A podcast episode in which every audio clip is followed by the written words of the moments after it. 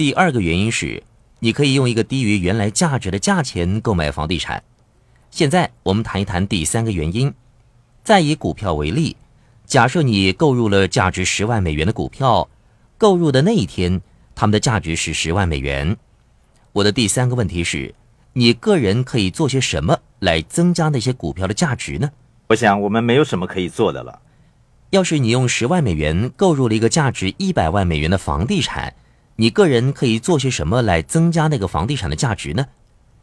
你可以把购来的房产油漆一番，这是其中一种增值的方法。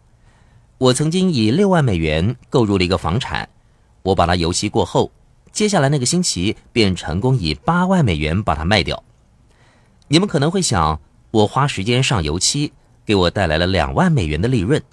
事实上，我请来了油漆工人代劳，只不过花了三百美元。我根本没有动手上过油漆。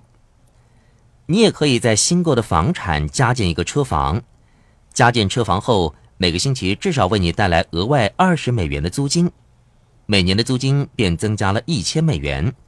这个时候，估价人评定房产的价值上升了。假设利率上限为百分之十，那么你的房产便升值了一万美元。这个时候，你可以跟银行家说：“我的房产升值了一万美元，你会多借一点钱给我吗？”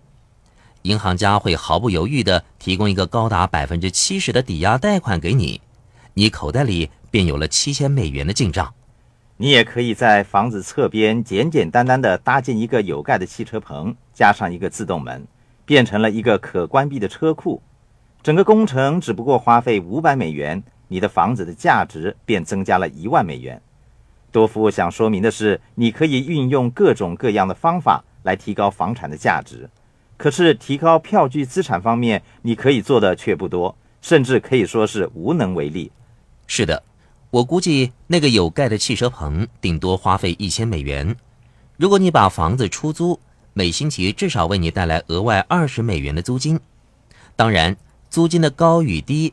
要看房子的地点而定，你只需要花一千美元搭建一个汽车棚，便能为自己带来每年一千美元的额外收入。据我估计，你可以获得高达百分之百的回报。事实上，你可以获得比这个更好的回报。正如我之前说的那样，由于你搭建了一个汽车棚，可以从银行那里获得七千美元的贷款，扣除一千美元搭建汽车棚的费用之后。你的口袋里还剩下六千美元，这六千美元不是收入，因此不需要课税。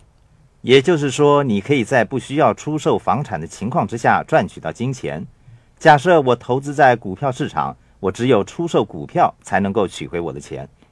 在房地产方面，如果我做了改善的工程，提高了房产的价值，一般人会把它出售，我却想不通为什么要把好的房产出售。拥有两个出租的房产，总比只拥有一个好。